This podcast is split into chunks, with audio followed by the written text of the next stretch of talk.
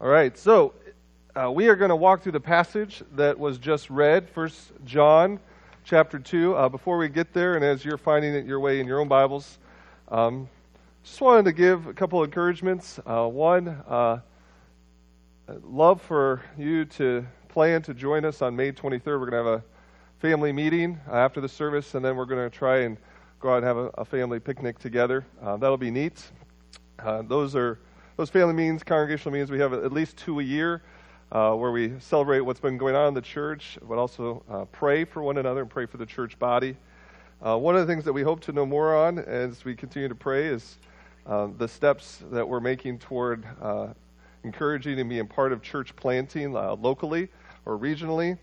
And just a few updates are kind of cool, kind of surprising too, is that back in 2018, 2019, as people were praying, like it felt more that maybe the Lord would help us start a church in Anamosa and maybe see God bring something to the, do that. And that led to some encouragement for people to come and pray.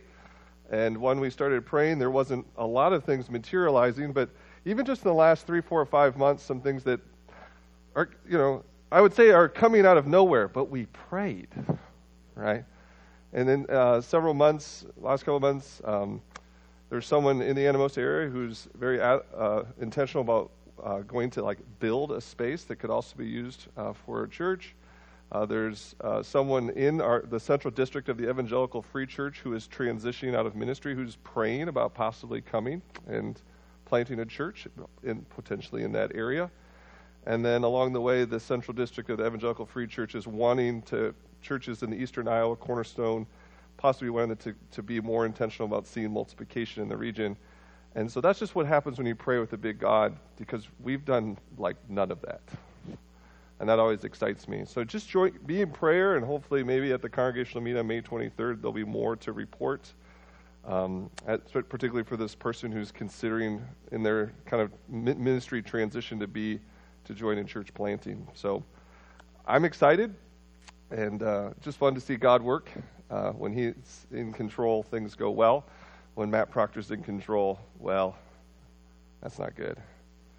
Um, I'm just going to pray again. Lord, I just want to, as we transition right to this text and this sermon, uh, I need your help, and we need your help. Uh, thank you that you minister through the word. Thank you that you still speak and you still encourage. You still offer peace. Uh, so join us, we pray. Amen uh, I would say it's just as heart wrenching uh, as anything uh, to, to see someone you love walk away from the faith. Um, it, it, we see people walk away from Jesus, they leave the church, they leave Christianity altogether. Um, I would say, in some ways, though, this past year has been hard enough for me. Uh, I've also just been watching a close friend have some really deep faith struggles. Uh, and I would like to say that that's uh, a rare occasion, but I would say, in all honesty, it's not. Um, youth pastor for four or five years, I saw kids passionate about Jesus in high school grow very cold to Christ in college. Um, I've seen some of the beloved writers of the faith leave entirely and apostatize. I've seen, you know, gifted pastors or preachers crash and burn. And I know that I'm not alone. I would say if I have any extended conversation with someone in this church, there's usually someone on your heart who is no longer close to Jesus. And it, you know, it, it, and, and every single time I think this happens, I think our faith is shaken. It might be huge, it might be minor, uh, but we, we, we start replaying things. We start, we wonder, did we say the right things? Uh, we, we wonder if we misunderstood Christianity or misrepresented it to other people. Uh, but sometimes it's even more earth shaking, and we begin to have our own doubts. We begin to maybe start fixating on some of the ugly things that are true of our church or the greater church. We start questioning key spiritual truths and doctrines that four or five years ago we never would have questioned. Um, and maybe, maybe even get to the point where you start considering going out the same door that someone has already gone before. And when I look at this text in John, It, it just says that this has been a struggle for Christians for centuries. Uh, the passage here is to hopefully bolster some confidence and give you some peace, but also to not be ignorant that these things happen. He wants to instruct us on one hand, but I also believe that John is trying to motivate us and encourage us to have peace, to, to hold on. Uh, but we hold on because God's holding on. We hold on because God's holding on. Uh, but you know, let's dive in. Um, he's encouraging, but it, it's the context or what's going on that, that requires the encouragement. What necessitates this word on encouragement? And he says that there is this shocking reality going on among the people that this, who are receiving this letter, that it says that there are antichrists afoot, and they are active in what he calls the last hour. Antichrists are active in the last hour. Now, when you use the expression last hour, Antichrist, some people in the room, like you're starting to salivate like a lion before red meat. Like anything related to Antichrist and end times, like this is great. There's others of you who have been so frustrated by people fixating on this that like you're already pulling out your smartphone to check in on Minecraft. Um, there is this there is this need though for uh, the scripture to keep us sober minded on both sides of the issue to know this is there are realities in these end times that we need to face, but also realize there's other things, other realities to face. But let's dig in. Uh, verse 18, John writes, he says, Dear children. So he starts this with this paternal, loving word, Dear children, this is the last hour.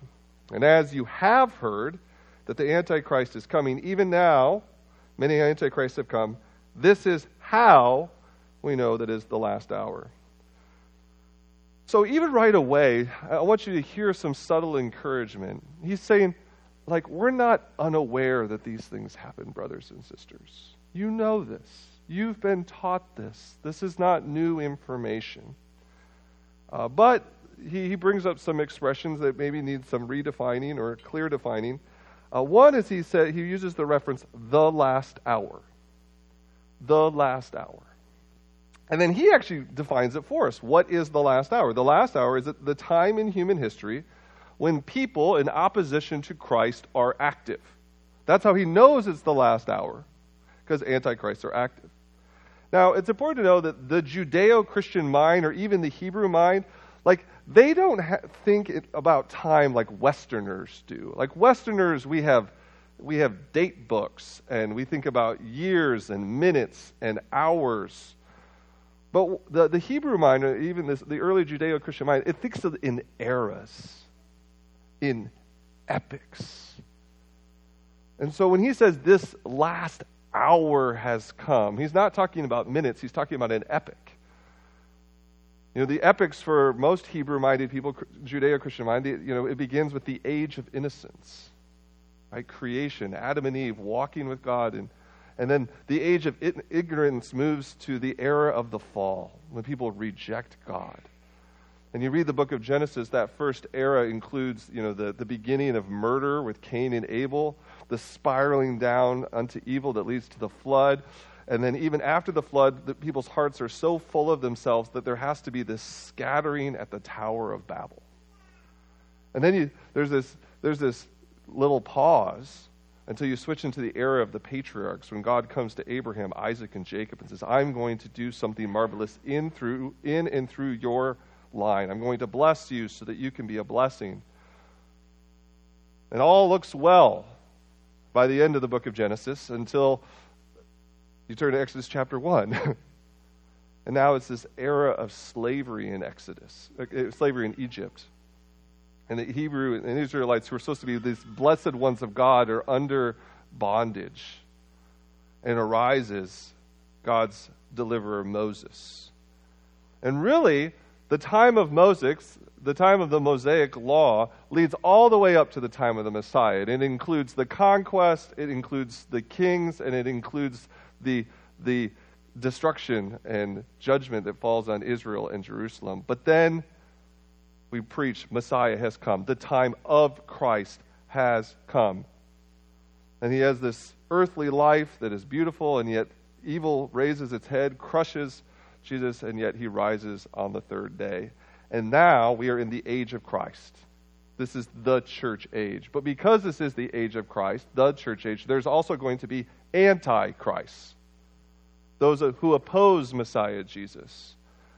Now, this isn't rocket science. in the idea, of rocket science, as you think about like the organization PETA, People for the Ethical Treatment of Animals, they wouldn't exist if there wasn't some concern that animals get mistreated. Or MAD, M A D D, Mothers Against Drunk Driving. Right? This organization would not exist if there wasn't some concern related to drunk driving. We are in the, the time of Christ, and therefore there are antichrists, and they are afoot, and we need to watch for them. That's what's going on. Also, note that in verse 18, he does mention that at the very end, right, he says, This is the last hour, and as you have heard that the Antichrist is coming, even now many antichrists have come. So John is saying there's antichrist now. There's always, for all time, in the time of Christ, there will be antichrist. And one day there will be a one who raises themselves above all the others. And he is coming. Uh, the Apostle Paul in 2 Thessalonians chapter 2 gives some more descriptions of this final Antichrist. It's worthwhile to read that. So 2 Thessalonians chapter 2, verse 1.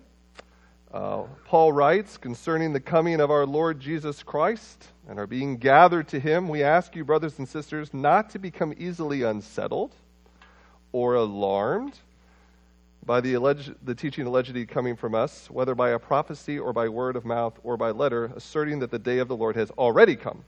Don't let anyone deceive you in any way, for that day will not come until the rebellion occurs and the man of lawlessness is revealed, the man doomed to destruction.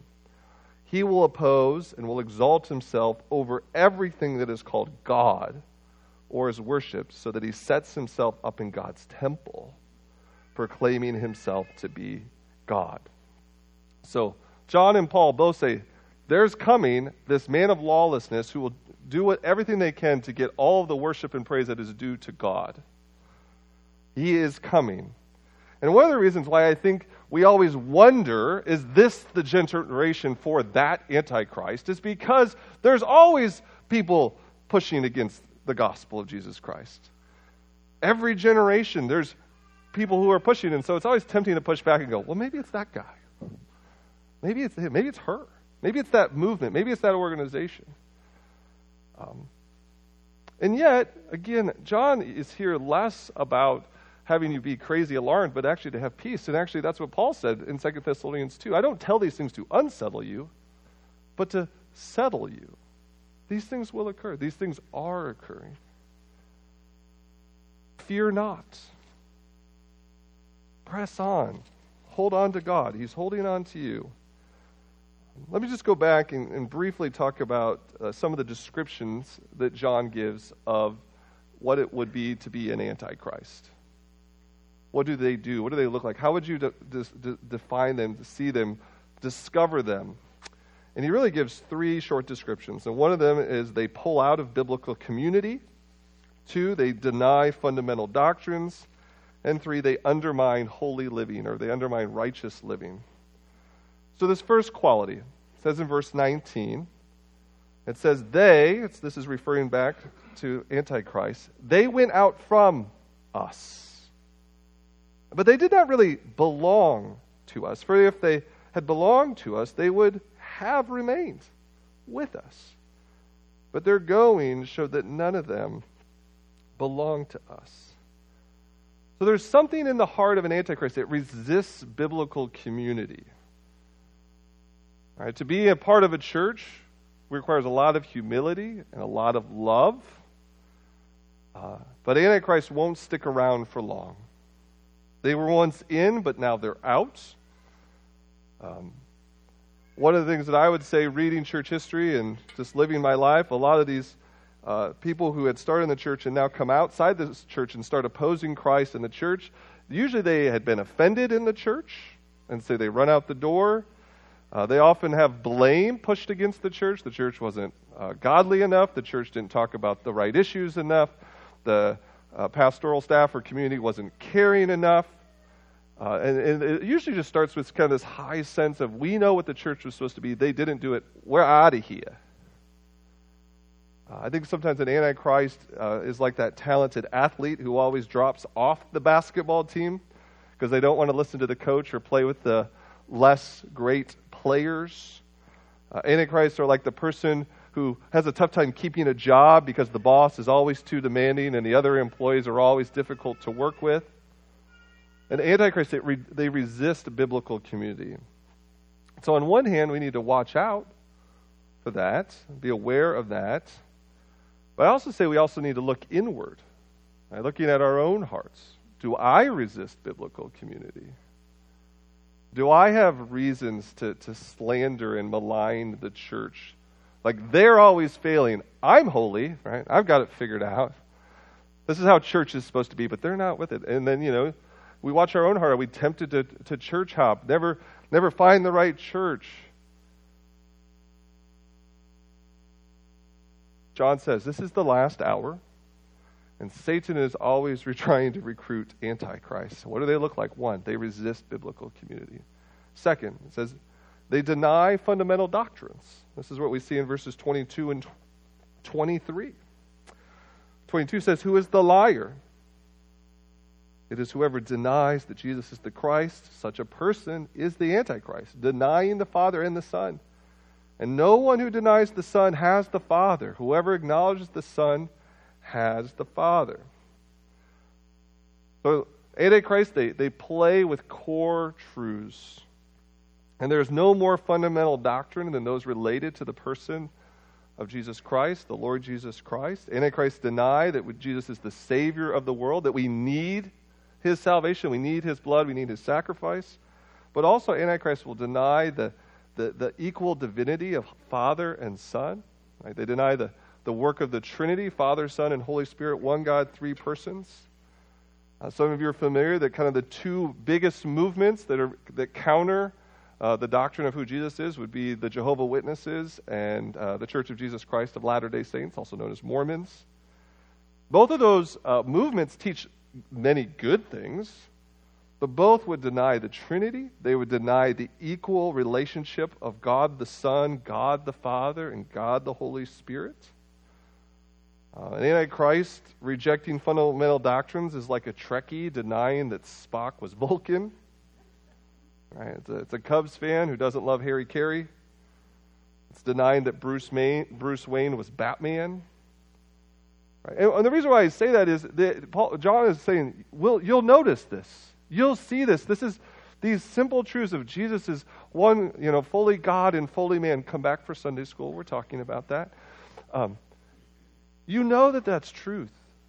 And so when you hear people uh, playing with these core doctrines of who Jesus is and what he has done, watch out, be aware. But you're not, you're not unaware of these sorts of schemes. You've seen it before. You know, but you don't have to be, you know, in a, in a Christian cult, right, to deny a fundamental doctrine. You can go to a church with an accurate statement of faith on paper, but it gets rejected in practice or it's a head nod, maybe even a smirk toward good doctrine. But it's not practiced and held and protected and preserved. Those who are for Christ, right? So not antichrist, those who are for Christ, we're going to receive God's word. We're going to treasure his commandments. We're going to embrace his doctrines. We don't look for loopholes. We don't reject the faith that has been once for all passed down from the saints. So, again, when you see someone playing fast and loose with fundamental doctrines, uh, begin just by praying for their repentance, their softening to receive humbly what has been passed down. But again, likewise, look into your own heart. Are you pushing against some sort aspect of orthodox teaching? Are you wanting to refashion something that fits better into 21st century sentiments and molds? Those types of things going on in your own heart are kind of like those, those dash lights. That when they go off, it could be a problem. If, by the way, if your check engine light is blinking, it's a big problem, I hear.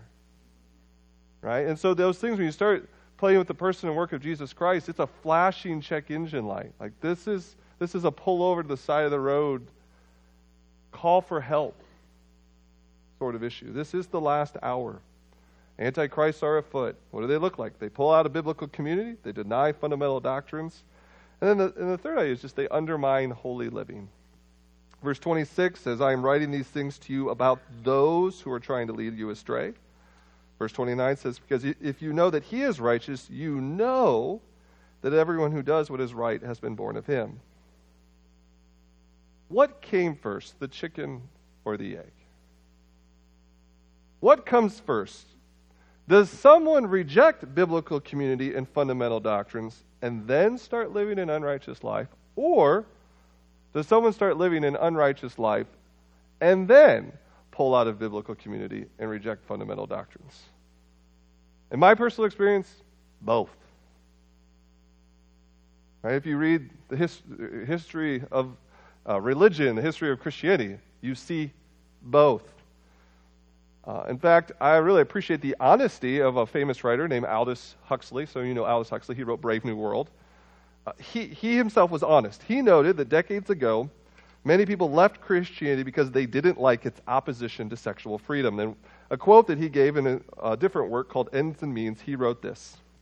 This is we, he's speaking personally, this is what we did, our movement. We objected to the morality because it interfered with our sexual freedom. We objected to political and economic systems because it was unjust. There was one admirably simple method of confuting these people and at the same time justifying ourselves in our political and erotical revolt. We could deny that the world had any meaning whatsoever. So he's just being honest. He didn't want moral constraints, and so he took away meaning and morality. And to his credit, he's honest. Maybe to our discredit, we do this too, but we just don't admit it. That we find ways to justify what we're doing. Now, the Apostle John is going to think otherwise. He's going to talk about orthodoxy, which is called right doctrine, leads to orthopraxy, which is right practice, godly living. Right? The humble, those who are humble, they desire to obey God. They desire to have a growing knowledge of God. This love of truth and this love of righteous living stay united for those who walk with the Lord. Now, Jesus gave a similar kind of warning about Antichrist uh, in the Sermon on the Mount. This is toward the end of the Sermon on the Mount, chapter 7, verse 15. He puts it this way He says, Watch out. Matthew 7, 15. Watch out for false prophets they come to you in sheep's clothing, but inwardly they are ferocious wolves. By their fruit you will recognize them.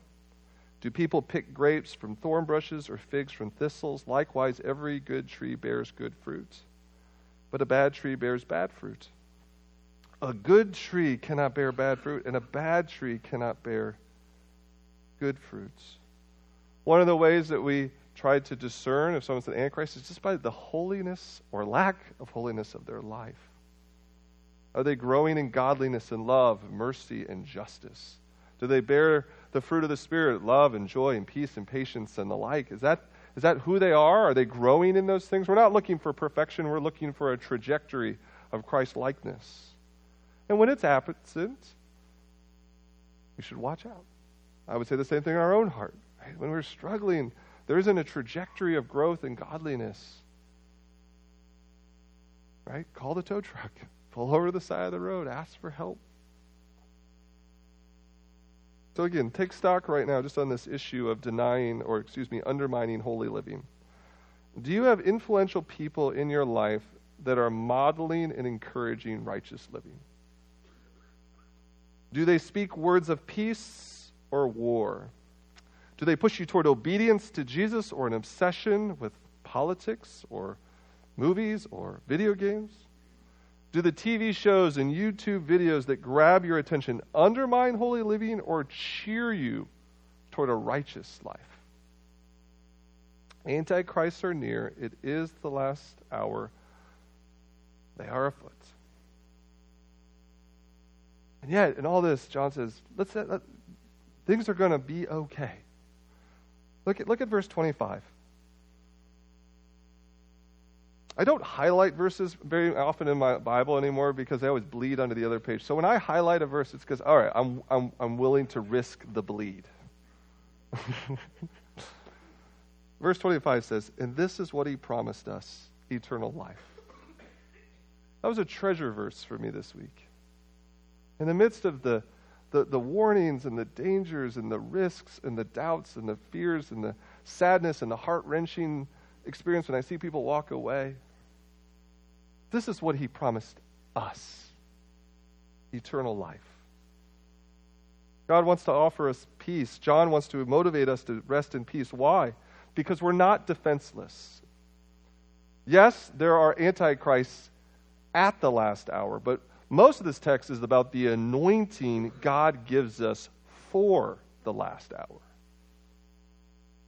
What in the world is an anointing? Verse 20, go back to that. Verse 20, it says, But you have an anointing from the Holy One, and all of you know the truth. I do not write to you because you do not know the truth, but because you do know it, and because no lie comes from the truth. So, this word anointing, right, is the same word from which we get Christ. It's chrism, right? And, uh, and Christ is Messiah. It's anointed, right? So, we have an anointing from God.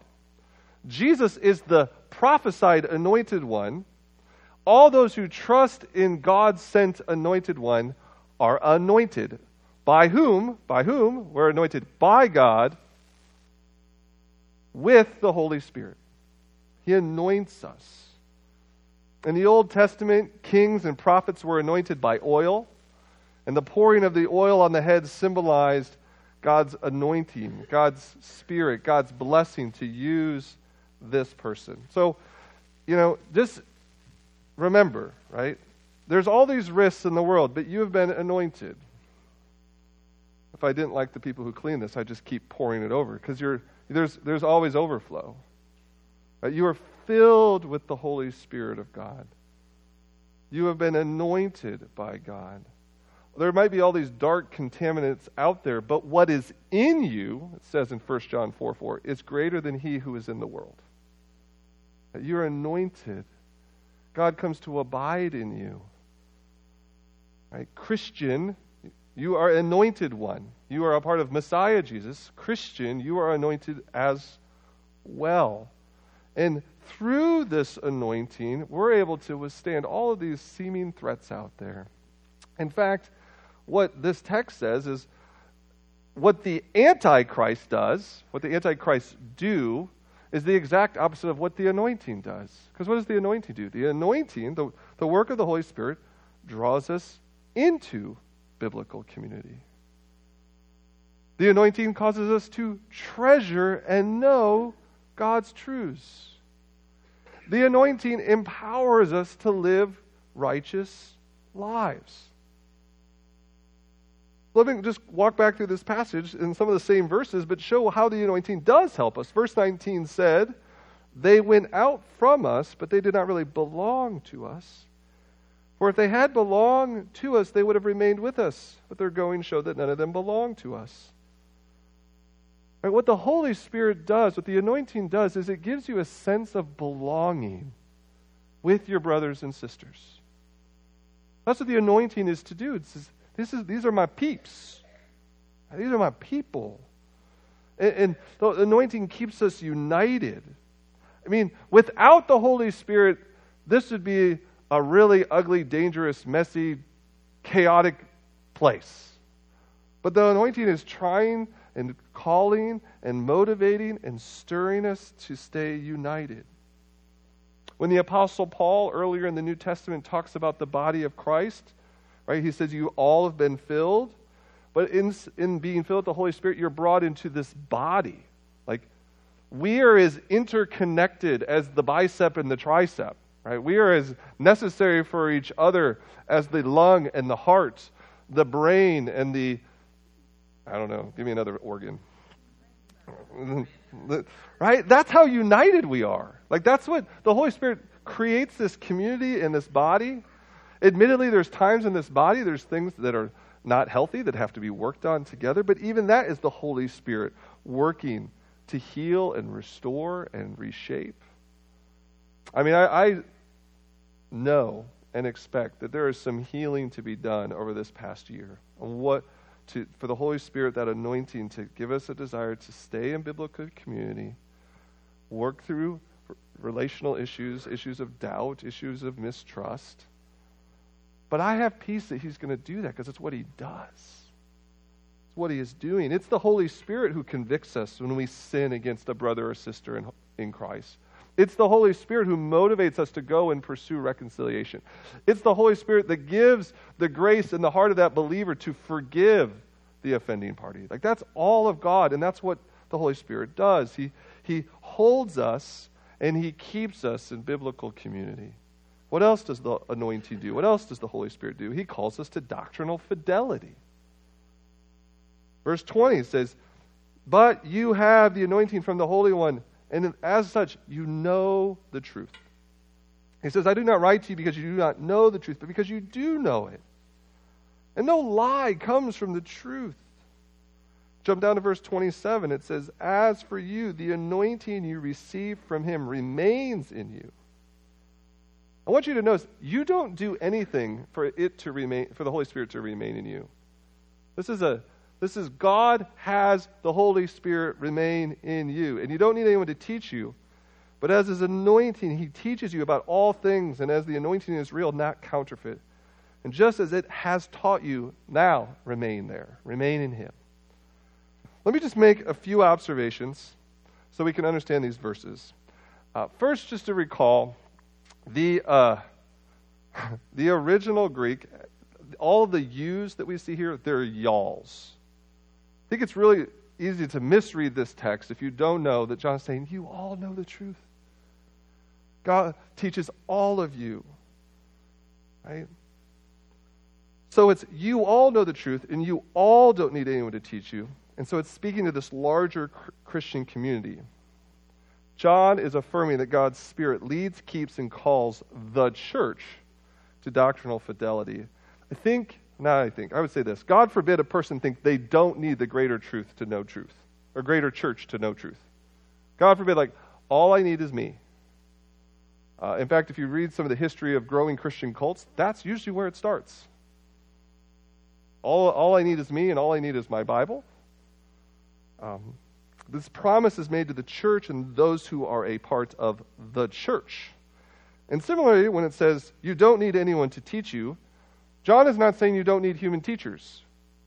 For starters, John is teaching. This is a letter of instruction. And what we know from Scripture is we receive these letters and then we're to instruct others with them. But this is probably what was happening in that, in that time. Most likely, John is addressing a common practice among false teachers in the first century and very much active today. He's warning people that you don't need some sort of mystical guru to walk with God. There aren't these secret, never before seen truths about the faith that only one woman or man has discovered. John wants people to stick with the truth of the Bible that the Holy Spirit has revealed to the whole church throughout all time. Right? This means we don't need some sort of super, like really super smart pastor from California to know the Bible. We don't need some super slick YouTuber who knows the has discovered this Bible code that no one got for the first 19 centuries of Christianity. You, church, you know. And so, what we need is a faithful church clinging to God's sufficient word, holding fast to the ancient doctrines of the faith. I am so thankful for the Sunday school teachers in this church. You help kids know the truth. I'll take all of you before I take some other pastor in town or across the country. You know the truth. You know this God. You know the Word. And you're gracefully teaching kids, and they can know the truth by the Holy Spirit. We don't need gurus. We have God and the Holy Spirit and the work of the body and the gifts of this body to know God's Word together. And the anointing calls us together to doctrinal fidelity, to knowing this together. And when someone comes in and plays fast and loose, guess what? Y'all know. If I ever come up here and get fancy, uh, fancy with God's word and try to be uniquely doctrinal in a way that never before, you should rebuke me and maybe have to fire me. And that's okay. Not okay. That's better than okay. That's the right thing to do. You know the truth. You can trust that God will lead us to hold fast to what's already been passed down to us. So, finally, one thing, another thing. You can trust that the anointing will lead you to righteous living.